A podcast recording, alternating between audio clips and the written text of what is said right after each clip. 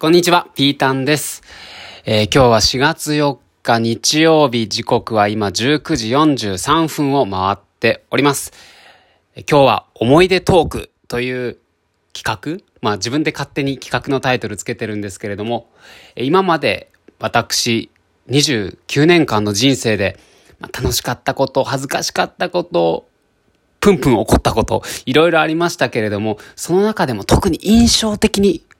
印象に残った話をこのラジオトークでお送りしております。今までにじゅっかい以上配信をしてきまして、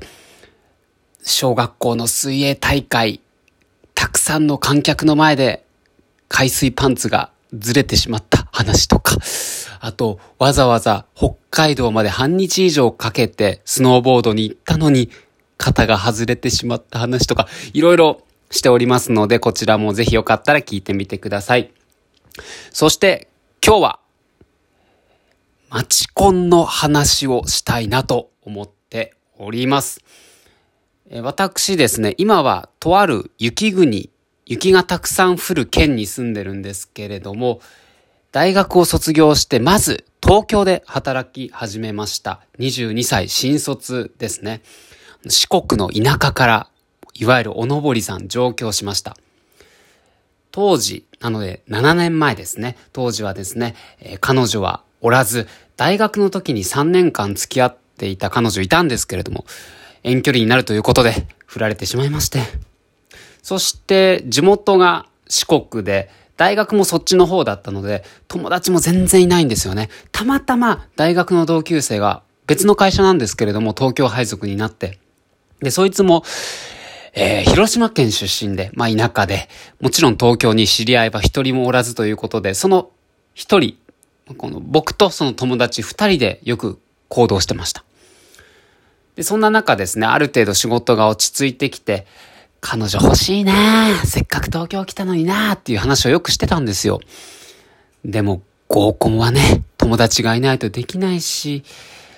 ナンパなんて怖くてできない。そんな東京大都会でナンパしたら変な女に捕まっちゃうみたいな、そういうのもありまして、そこでいろいろ僕たち二人考えました。ネットを使っていろいろ調べると、そこで出てきたのがマチコンです。マチコン、もう今となってはかなり浸透している言葉で皆さんご存知だと思うんですけれども、当時僕がですね、にじゅうにさい、ななねんまえですね。その頃から流行り始めたと思います。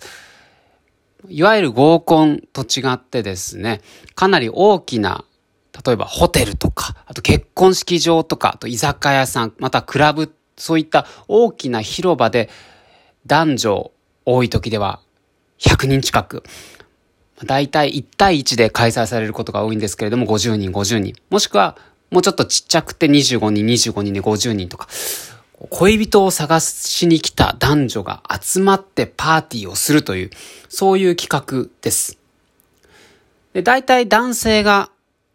ごせんえんとかななせんえんの費用が、参加費がかかりまして、女性はもっと安くてにせんえんとかせんごひゃくえんとか、まあそれだけ女性は参加する方が少ないんでしょうかね。参加しづらいということもあって、そういう料金設定。そういうのがマチコンです。最初は友達と見つけた時に、いやいや高すぎだろごせんえんななせんえんって、俺らがいつも行ってる居酒屋さんかい行けるぞと、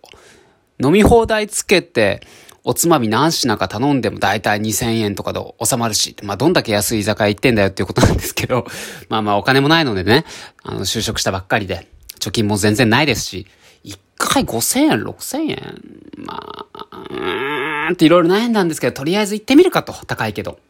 そして初めてのマチコンです。確か新宿だったと思うんですけれども、まあドキドキしましたね。その日二人はですね、一番お気に入りの服、僕はえー、っとですねチェックのシャツだったかな、チェックのシャツで、でチノパン、ベージュのチノパン履いて、革靴もこう新しいの買ってピカピカに磨いてですね、でジャケットも着て行きましたよ。新宿の確かね、居酒屋じゃなかったかな、なんかパーティー会場みたいなところです。結構おしゃれな。でいざ入場です。そうすると受付がありまして、またピシッとした格好の男性がこんにちはといい笑顔で、今日マチコンの参加の方ですかと。あ、そうですと。では参加費お願いします。ごせんえんお支払いして。で、事前に予約をしてるので、ピータンです。何々です。広島出身の何々です。あ、広島出身なんて言わないか。まあ、何々ですと言って、えー、参加者名簿で丸をつけて。そして、そこでね、名札のようなもの、ネームプレート渡されて、それを胸につけて、で、入場ですよ。で、扉を開けるとですね、まあ、たくさんの人がいました。我々、田舎から出てきてるので、こんなにたくさんの人が、一つの会場にいるっていうことがなかなかなくて、びっくりしました。これ卒業式以来じゃねえか、こんな人がいっぱいいるのっつってね。本当に、もう田舎丸出しで。で、みんなかっこいいんですよ。男は。男はかっこいいし、女の子も可愛いんです。やっぱ東京の女の子、こんなに可愛いかと。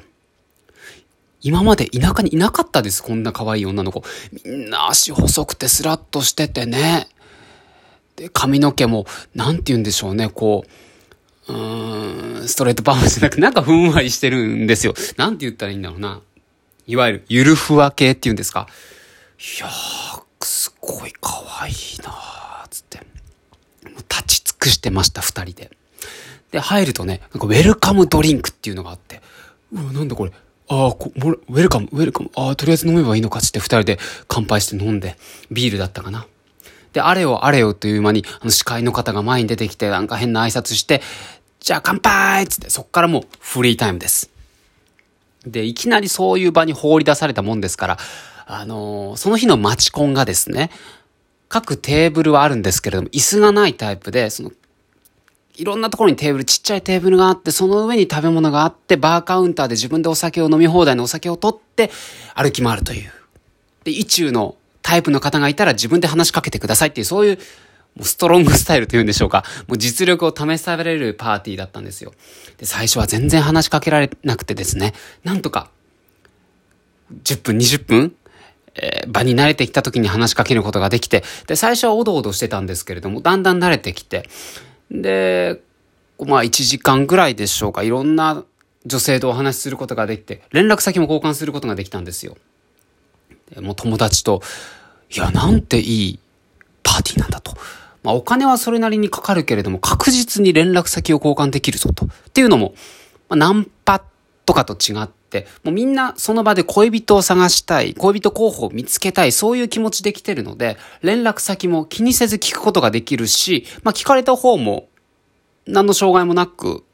こう、教えてくれるというか、まあ、そういえば、素晴らしいなと。まあ、その日は、そんなに連絡先交換できなかったんですけれども、それを機にですね、その初日をきっかけにかなりハマってしまいまして、もうそこから毎週毎週行っちゃいました。えー、いろんなとこ行きましたよ。新宿、渋谷、青山、表参道、池袋もいろいろ行きました、本当に。で、最初はおどおどおどおどしてたんですけれども、途中からもうですね、緊張の気の字も出ず、もう自分がその話の場をリードしたり、あと、もう集団すでにこうよにん、男二人、女二人で話してる場にこう割り込んで話したりとか、そういうね、かなりグイグイ系に、待ち込んでグイグイ系になれるね、男になってましたよ。で、連絡先もたくさん交換しまして、多分にじゅっかい以上は行ったんじゃないのかな。本当にハマりました、待ち込んの沼に。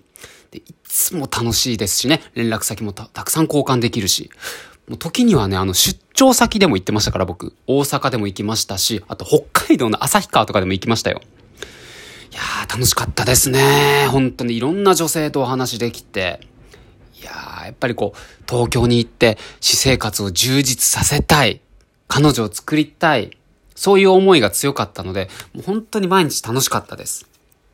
で、いつもその最初に言った広島県の友達を二人で行ってたんですけれども、ある日、あの、私が東京でできた友達がいまして、たまたまそれは、あの、テニスを通じて仲良くなったんです。あの、ずっと僕テニスをやってまして、で、そのさんにんで行くことになったんですよね。で、そのさんにんで行って、まあまあ、いつも通り楽しくてですね。で、終わった後に、そのテニス友達に、ちょっとつって呼ばれて、うん、どうしたの？今日も楽しかったね、つって話をしてたんですけど、その友達からですね、あいつとも、あの、広島のあいつとも行かない方がいいよって言われて。え？どういうことって。あいつに全部持ってかれてるぞって言われたんですよ。えって。そこでね、それを言われた瞬間にね、確かに思い当たる節がたくさんありまして。こう僕が積極的に話しかけに行って、その僕と広島の友達と女の子ふたりよにんで話す場を作る。で、最初はみんなでこう話してるんですけど、気づいたら女の子がその友達と方とばっか話してるし、あとなんだろうな、僕がですね連絡先を交換して、えー、ある日遊びに行きましょう、飲みに行きましょうっていう連絡先を交換した女の子が当日ドタキャンを